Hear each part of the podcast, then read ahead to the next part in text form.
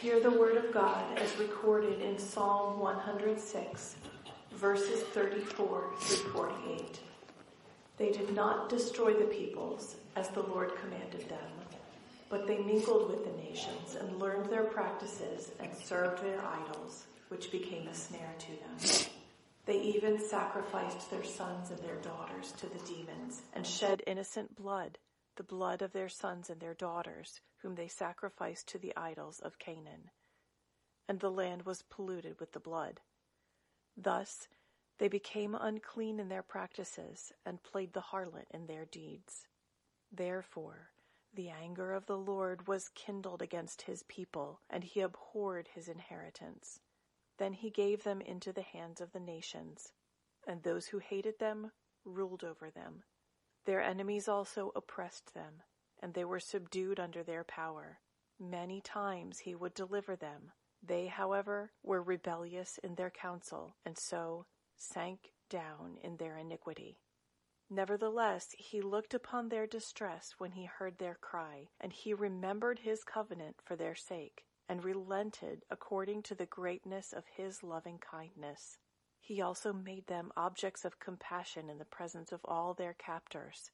Save us, O Lord our God, and gather us from among the nations to give thanks to your holy name and glory in your praise. Blessed be the Lord, the God of Israel, from everlasting even to everlasting. And let all the people say, Amen. Praise the Lord. This is the word of the Lord. Let's pray together.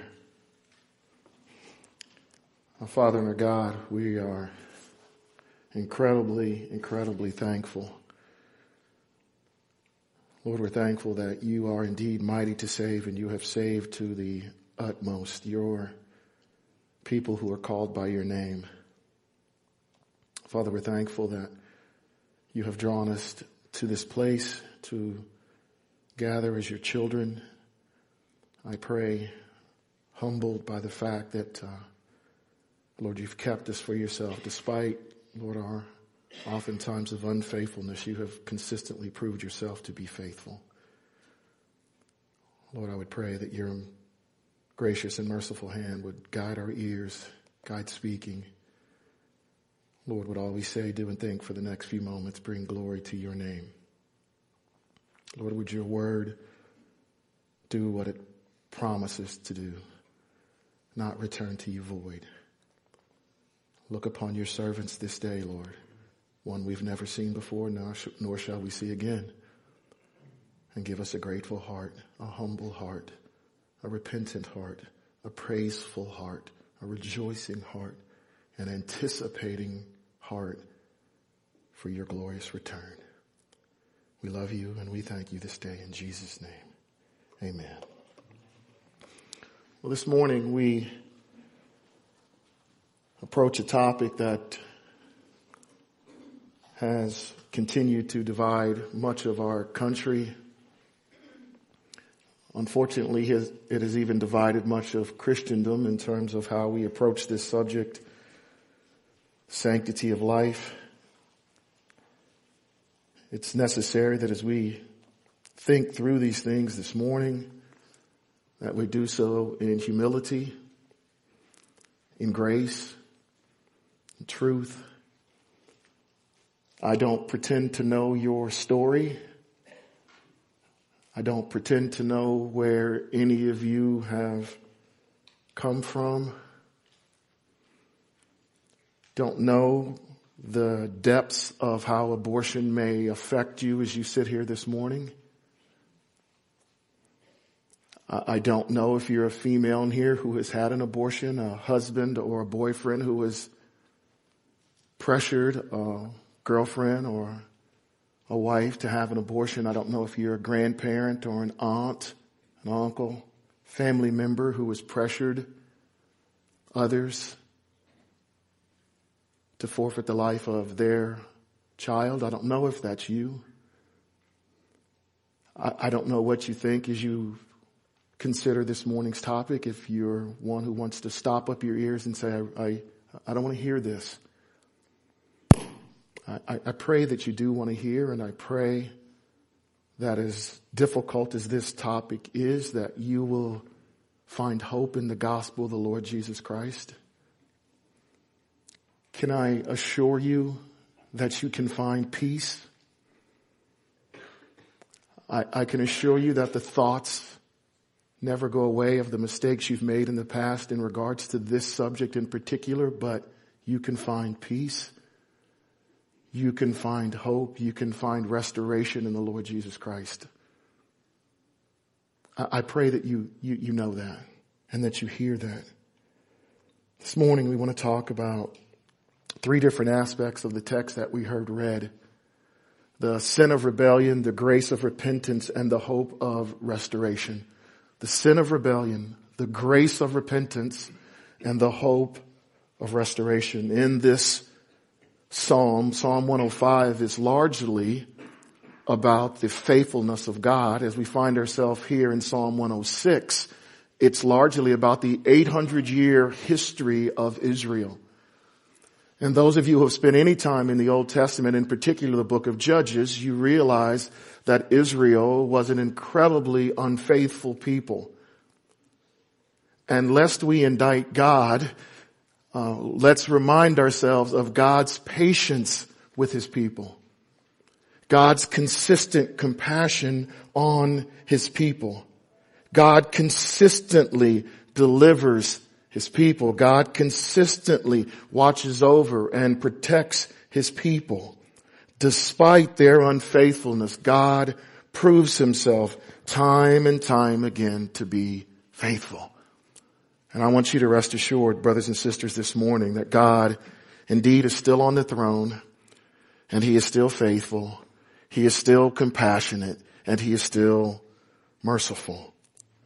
In this psalm, we believe that it was written during the captivity that the writer who is unknown is recalling Israel's sinful rebellion, their, their sinful past, but he's also looking forward to a future of salvation and restoration. And I want to be very clear this morning. Maybe you look back on the mistakes of the past and you say, I was rebellious. I made huge mistakes. Can I assure you that there is salvation and there can be restoration? Just like God delivered and protected Israel, He will do the same for us. Three major points I want to look at this morning. The sin of rebellion with the Lord's people we see in verses 34 through 39. We see a couple things that I want to highlight. Number one, we see their failure to destroy the people. We're told in there in verse 34, they did not destroy the peoples. God had commanded them throughout scripture to go into the land destroy the people. Do not co-mingle with them. If you've got your, your Bibles, quickly turn with me back to Judges because Judges gives us a picture of what, what God expected his people to do. If you look there in chapter 1, verse 21, we find the following words. I'll give you a couple moments to get there. They are told after Joshua goes in to conquer the land to go in and possess the land.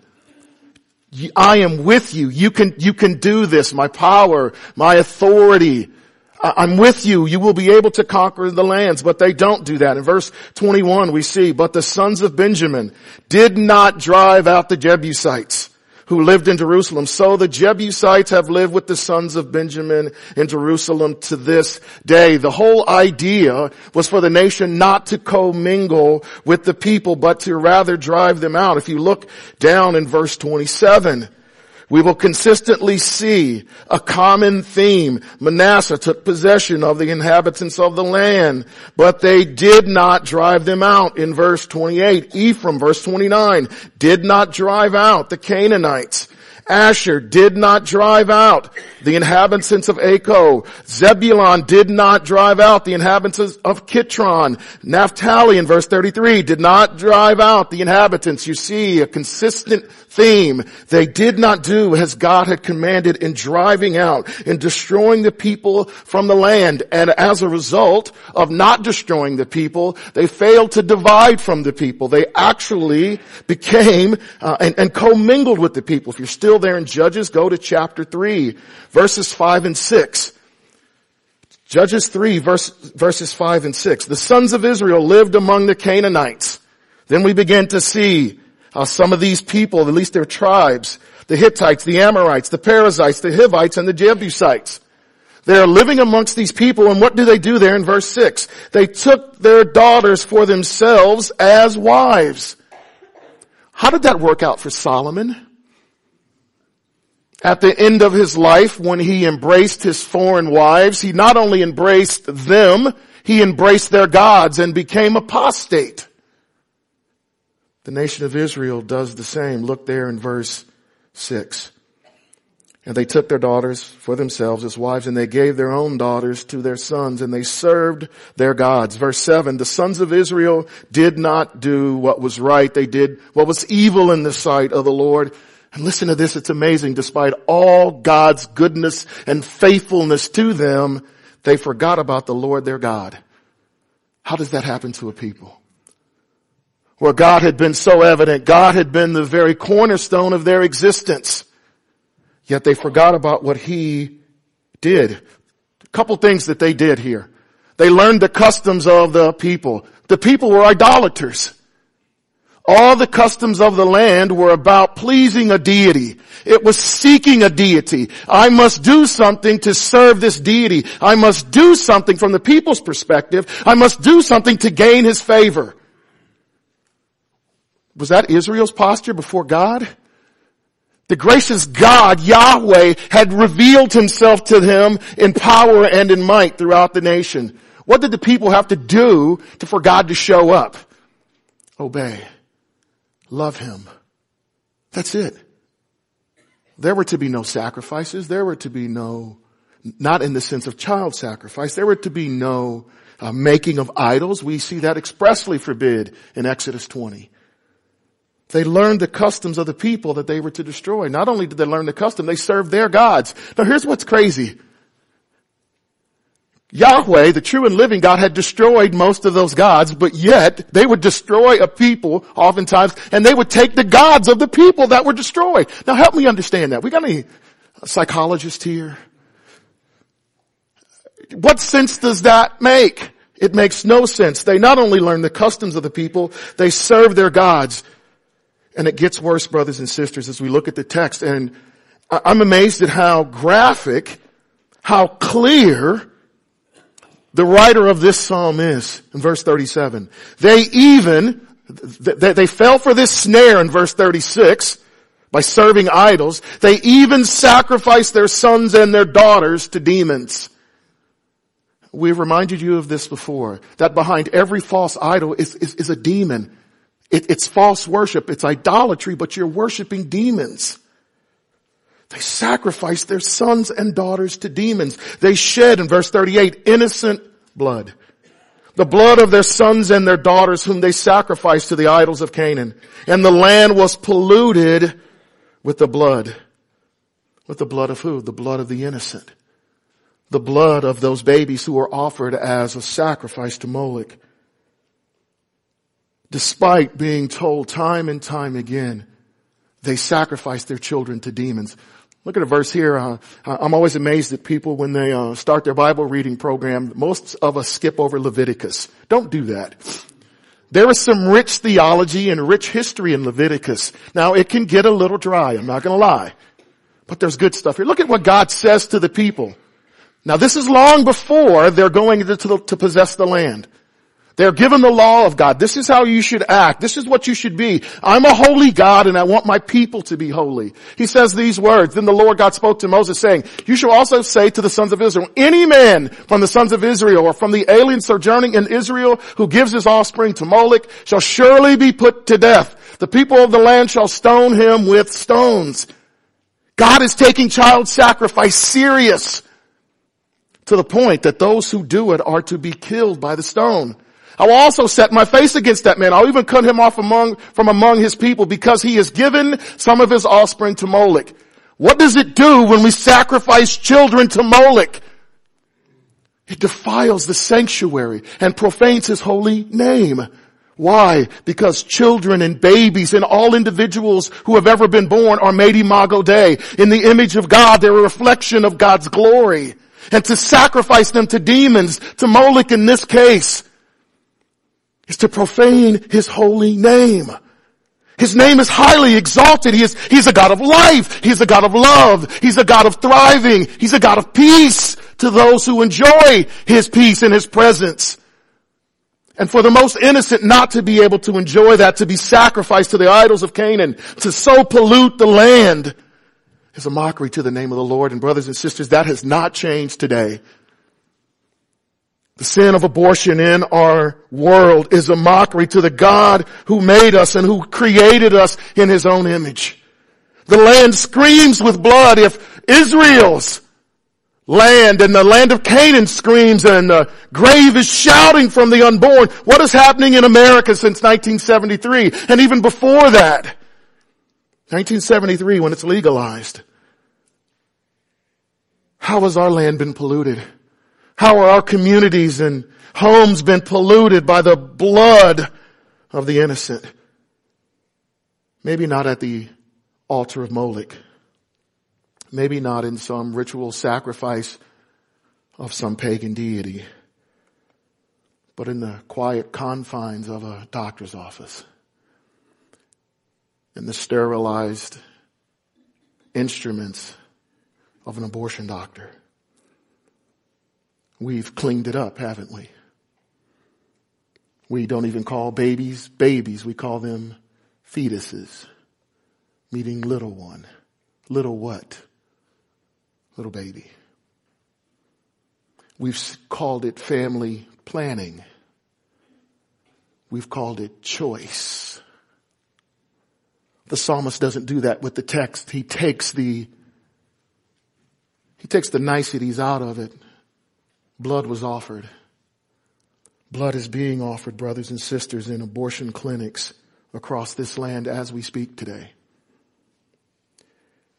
In the Journal of Ministry and Theology, volume 17, in an article, Canaanite child sacrifice abortion in the Bible, Henry B. Smith Jr.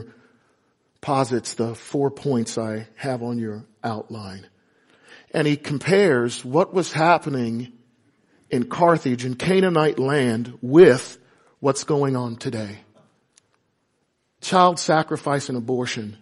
Crisis or convenience, he writes. The main reason for sacrificing a child was, he writes, to avert potential dangers in a crisis or to gain success in fulfilling a vow.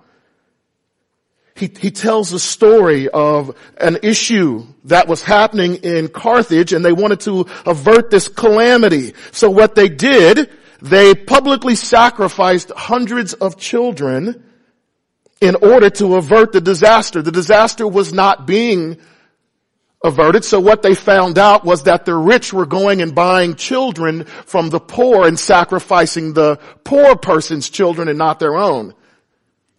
So because the disaster continued, they then sacrificed their own children. The disaster continued and adults began to sacrifice themselves. It was done to try to parlay, if you will, or appease the deity that they're serving. Well, in our current world, the socioeconomic concerns play a role in the sacrifice of children. I can't afford to have a baby now. I'm whatever age. I'm in college. I'm a young person. I can't afford to have a baby. Pregnancies that are unexpected bring out fears in a young couple or a young woman and they say, this baby is an intrusion upon my life.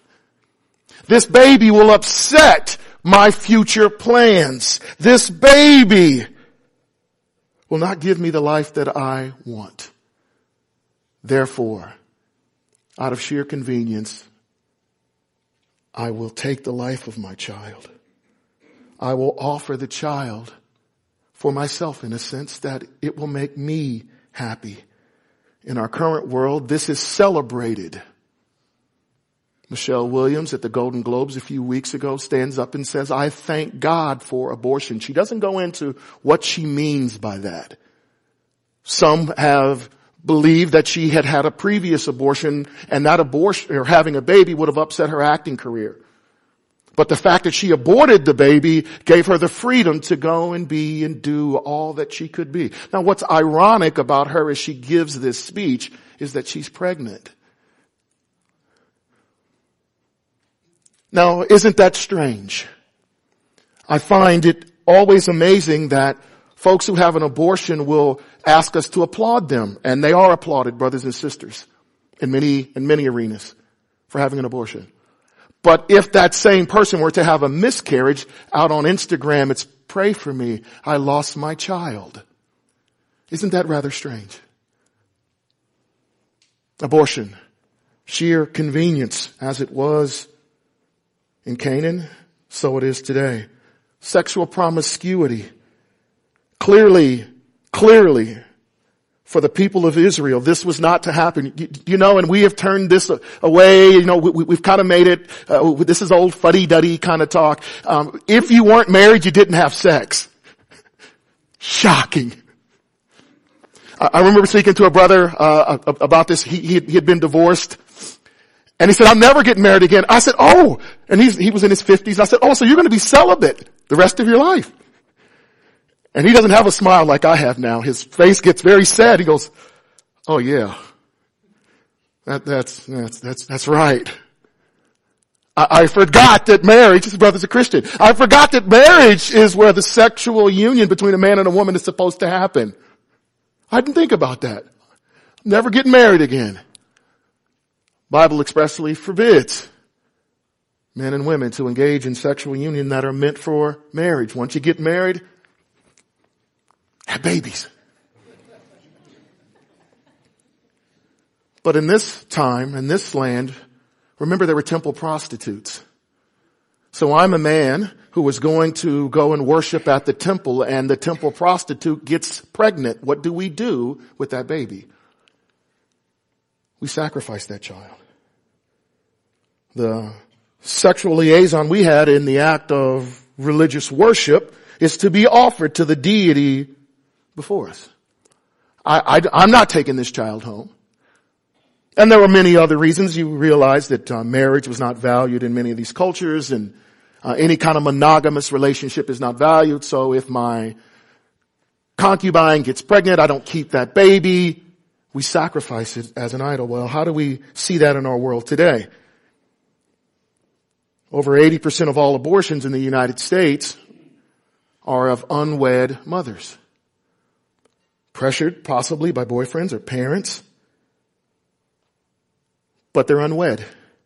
In Pennsylvania in 2018, there were 30,364 abortions performed. Of that, more than 88%, 26,832 were performed on unwed, unmarried women. The majority of women who are getting abortions, at least in Pennsylvania, are unwed. By the way, the age, the largest age group is 25 to 29 in Pennsylvania. By the way, Lehigh County had 820 abortions, 820 lives snuffed out in 2018.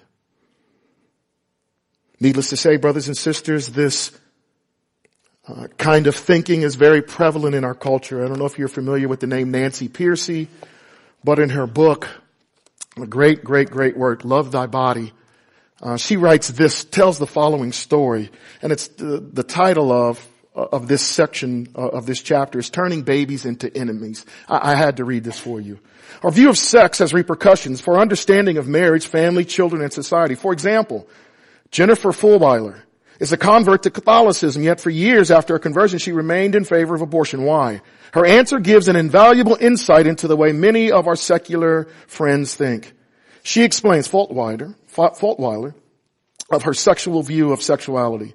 The literature used in sexual education, she says, was geared almost exclusively to questions of technique, how-tos of sex and contraception. Rarely did the materials even mention the word love and marriage, family, or children. The message I heard, listen to this, and this is the mantra I think that is happening in our culture today. The message I heard loud and clear was the purpose of sex was for pleasure and bonding, that its potential for creating life was purely tangential, almost to the point of being forgotten about altogether. I thought of pregnancies that were, weren't planned as akin to being struck by lightning while walking down the street. Something totally unpredictable and undeserved. That's how many in our world see pregnancy after sexual liaisons for whatever reason, in whatever capacity, and they simply want to do away with the child. Another thought here is population control. In studying this, Smith writes, and I, I had never heard this insight before, in looking at these Canaanite religions, he says that the quarter of a million people that lived there at, at its height they didn't have the land or the agriculture to sustain that kind of life. And they began to study and try to determine when babies were killed. And they felt like at the height of the population was also the height of child infanticide, of, of sacrificing children. And he believes, he surmises that that's due to population control. That we don't have enough, we don't have enough food to feed the people that we have. Do you realize that that argument has not gone away? I, am going to give you an example, and I'm not saying this toward uh, any political side. But when I came across this and I heard it back in 2019 from Bernie Sanders, it, it, it was it was shocking then, and it's still shocking today. Uh, I, I want to give you the question that was asked in a town hall meeting, and he's being interviewed by Anderson Cooper. Here's the question from a young teacher a teacher stood up and asked this question. Human population growth has more than doubled in the past 50 years. The planet cannot sustain this growth. I realize that this is a poisonous topic for politicians, but it's crucial to face. Empowering women and educating everyone to the need to curb population growth seems to be a reasonable campaign to enact. What are you talking about? That sounds really nice. That sounds really, um, very astute. That sounds pretty sharp. Would you be courageous enough to discuss this issue and make it a key feature of a plan to address climate, the climate catastrophe? There's a lot of, lot of things in there we could parse out. Don't have the time for that. Here's what Brother Bernie Sanders says. The answer is yes. And the answer has everything to do with the fact that women in the United States of America, by the way, have the right to control their own bodies and make reproductive decisions. She asked about population control, Bernie. There's there, there's not enough food. There's not enough planet for people to live on. Bernie sees where she's going. He, he understands what she's asking. He understands that women in America have the right to abort their babies, which is going to contribute to supporting population control, not sucking up all the air. He goes on to say, and the Mexico City Agreement, if you've studied that, don't, don't take the time, that basically we have outsourced abortion and we want to fund it, at least some in our political arenas do, in other lands and other cultures. Uh, right now that has been rescinded by God's grace that we don't do that. But we have tried to do this in Africa and other parts of the world that women need to have the right to abort their children in those lands. He goes on to say, which denies American aid to those organizations around the world that allow women to have abortions or even get involved with birth control to me is totally absurd. In other words, your taxpayer dollars need to support the killing of a baby elsewhere. That's what he's saying. Sorry. Calm down, David. Now listen to this, if it's not bad enough. Because poor women in other countries aren't smart enough to understand that they don't have the resources and they don't have the know-how to, to, how really to care for a family. So we need to, to make sure that they take care of that. So I think especially in poor countries around the world where women do not necessarily want to have large numbers of babies and where they can have the opportunity through birth control. He's calling abortion birth control to control the number of kids they have is something I very, very strongly support. Probably the Democratic nominee for the White House this year, next year, this year. Abortion today is sanctioned all around the world. Countries like China, the one child policy has been rescinded. Now they get to have two. Population control is a reason babies are offered on the doctor's table because we can't provide for them or think that we can provide for them. Last piece of this is defective children. Out of all this, brothers and sisters, this is uh, rather sad that we see then and now handicapped children who are defective, who are not the kind of child that we think they should be, are slaughtered. One story is told by a secular historian. A man named Tuckus sacrifices children to his, to Baal, and he says these words, his mute son, Bodastart, a defective child, he offers it to Baal in exchange for a healthy one. Will you take this defective one and give me a whole child, a quote unquote normal child?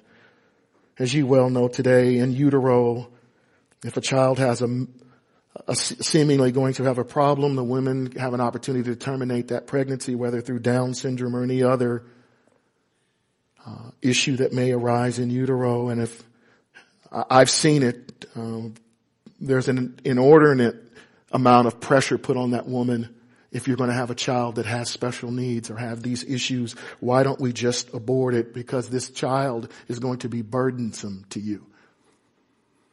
We did it then. We are doing it now to the point that we've had to create laws that babies who are diagnosed with Down syndrome in the womb aren't going to be aborted for that reason. How do we interpret Psalm 139 for children that are born quote unquote defective? They are fearfully and wonderfully made by the Lord. There is value. They are human beings. Is, is, is life difficult? Is, is, is life hard? Absolutely. Life was hard with me. Life's hard. But if God has gifted you with a child with special needs, then God has gifted you with a child with special needs. How dare us say, God, what you have made is not of value to me. It is difficult for me, so I choose to get rid of it. Who are we? We see these things happening in Canaan and they're happening in our world today, brothers and sisters. They sacrificed their children in Canaan. The land was polluted with blood. Our land is polluted with blood. Francis Schaeffer in a Christian manifesto writes these words. Certainly every Christian ought to be praying and working to nullify the abominable abortion law. But as we work and pray, we should also have in mind not only the important issue as though it stood alone. I like the way he writes this. Rather, we should be struggling and praying that the whole other total entity What's this total entity that he's talking about? This godless worldview can be rolled back with all the results across all of life. What's he saying? We should not only want to make abortion illegal, we want to make it unthinkable. We, we, we, want a family to so value the fact that God has given them life in the womb that they would dare not destroy it, but do anything in their power to protect it. And brothers and sisters, as we look back down the quarters of time and we say at the Holocaust, we must say the people in Germany, what were you doing? How did you allow such atrocities in your land? How did you let laws and people be displayed such as they were? How's history going to judge us, brothers and sisters? How's, how are they going to look back on American Christians? And hear me here, please. I am not advocating violence. I am advocating involvement. 54 million babies killed last year across our world.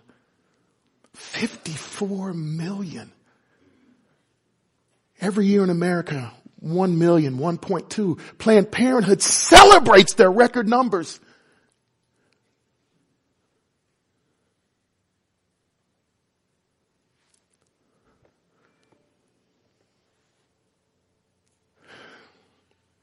Child sacrifice and abortion, crisis or convenience, sexual promiscuity, population control, defective children. Continue to look at the text. They learned the people's customs. They served their gods. They sacrificed their children to demons. They defiled themselves. Not defied. It should be defiled. Apologize for that misspelling. So what's God do? In verse 40 we see in 106, the Lord's anger was kindled against his people and he abhorred, abhorred his inheritance. It's amazing. Deuteronomy 7 says, I, I, I loved you. I, I, I set my affection upon you. Jeremiah is going to tell us that, that God has loved his nation with a, with an everlasting love. Yet here we see because they are doing such things, they are embracing the land and the people and the customs and the sacrifice. God hates his people. And what's he do? Well, remember the person writing this is looking at the history of Israel. God then says in 586, the Babylonians are going to come in and destroy you. Brothers and sisters, we as Americans ought to be very, very mindful of this kind of thinking. Now, now here's what I'm not saying. Please don't misunderstand. I am not a prophet. I am not saying God is going to destroy America. I am not saying that. But I am saying if God is God, I don't see how he can't destroy America. I don't know that for sure. How can we have done since we've done legally since 1973 that we have applauded since 1973? When I say we, I'm not talking about a lot of Christians.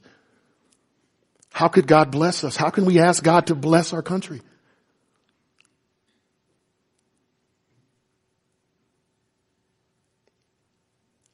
Millions and millions lost. God, in His grace, judges them. Now you might say, well, wow, why, how, how is judgment? How, how, how is judgment grace? How is judgment? Well, what's Hebrews tell us about discipline? Discipline doesn't feel good. Judgment doesn't feel good. But the fact that God still wanted to deal with Israel in such a way, um, and if you look at the book of Judges, it can be summed up in, in five words. Uh, rebellion, Right? The people rebel. This is Israel's history. They, they rebel against God. There's retribution from God. There's, there's repentance. There's restoration. And then there's rest. Then what happens? Let's do it again. We're going to rebel. There's going to be retribution from God. We're going to repent. We're going to be restored. We're going to rest. Ah, we liked it the first two times. Let's do it again. That's the cycle throughout Judges. Uh, it's, it's funny, you see at Judges at the beginning, every man does what was right in his own eyes, and at the end of Judges, every man does what is right in his own eyes. That's our world, brothers and sisters. That's in the West. We do what is right in our own eyes. Nobody's telling me what to do. And God judges the people for that. And we ought to come out from among them and be the ones who are not advocating in our own families abortion. I've, I've, been in Christian circles for a long time, talked to a lot of young people. I have heard stories of Christian parents pressuring the 16 year old girl who has made a huge mistake to abort their child because they can't go bear bringing that pregnant daughter into a church and feeling the weight of what others might say about their parenting or their daughter. I've heard it far too many times. We do not celebrate the fact that young men and women are sinning. We do not celebrate that. However, should they find themselves pregnant, I praise God that those brave young women and men keep their babies. Don't compound that sin by taking your child's life. Ladies, if you've ever thought about it, some of us who have been a part of this know the pain that you will feel for a long, it, it, it goes away. It's contextualized at the cross. And I'll explain that at the end of the sermon here in a few moments. In other words, God can restore you, but the pain that you feel, the thoughts that you have about what your baby would have been, that kind of thinking never goes away. Some of you who have been part of this know what I'm talking about. God in His grace deals with His people. Maybe God's dealing with you this morning. Maybe you've been dealing with this for years. Maybe you've never, ever really dealt with the pain of an abortion that you paid for for someone else or that you had yourself or that you pressured someone to have. A couple things that we see about God. The God, God, yeah, he, he hated his people. He turned his people over to other, to, to other nations. He delivered them, but he's patient.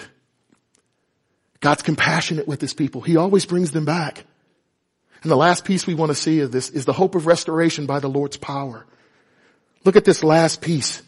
They sank down in iniquity we see in verse Verse 43, nevertheless, he looked upon their distress. He heard their cry. He remembered his covenant for their sake. He relented according to the greatness of his loving kindness. He also made them objects of compassion in the presence of all their captors. Look at this piece here that they ask, they cry out. This person cries out, Lord, save us. O Lord our God from, and gather us from among the nations. Brothers and sisters, if this is the pain that you're feeling through something that you've done in the past, cry out to God, save me. God rescue me. God take away this pain. God, I, we sing about that you're mighty to save. Your, your pain, your, your depression, the, the, the way you feel about something that you've done in the past may feel like that mountain. We sang that He is able to remove that mountain. God in His power is able to restore you. He's able to bring you back as you cry out for restoration. The hope of restoration by the Lord's power. Love these verses, Psalm 34, 15 and 16, and then in verse 8. The eyes of the Lord are toward the righteous, and his ears are open to their cry. The righteous cry, and the Lord hears and delivers them. Out of all their troubles, the Lord is near the brokenhearted.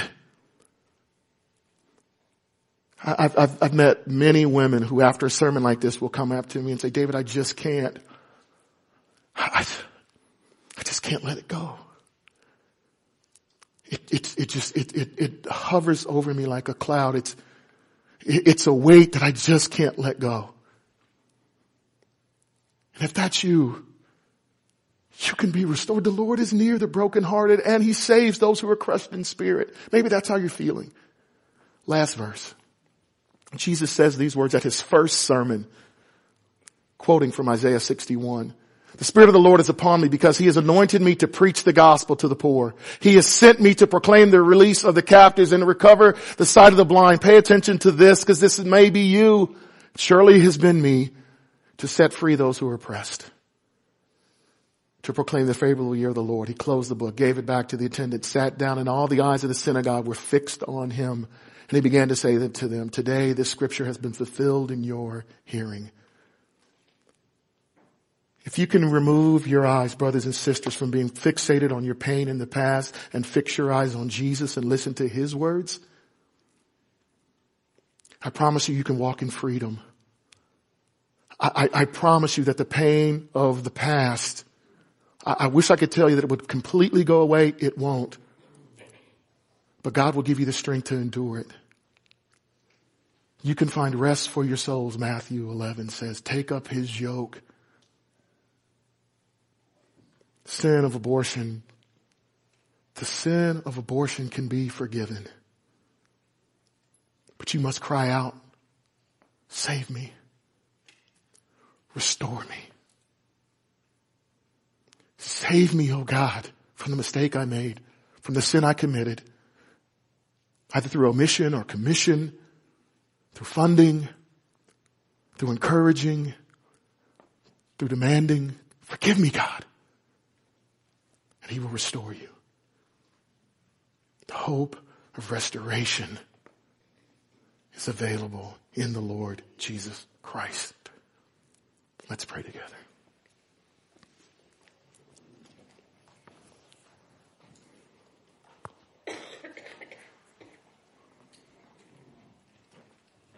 Lord, we sang, Take me as you find me, all my fears and failures.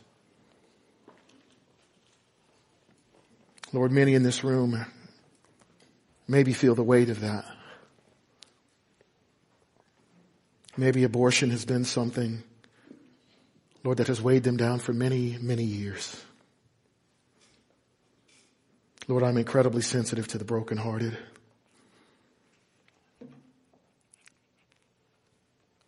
And Lord, I know all too well the the thoughts that weigh us at night. And Father, I thank you that you promised to meet us, meet us there in the pain and the brokenness. And I pray that my brothers and sisters, Lord, would call on you today and that they would enjoy the freedom found in Christ. I pray that they would understand, therefore there is now no condemnation for those who are in Christ Jesus. That you have cast our sins as far as the east is from the west. But we must ask and cry out for forgiveness in faith and trust that you will restore. Guide your people to your throne today, Lord. We love you and we thank you. It is in Christ's name we pray. Amen.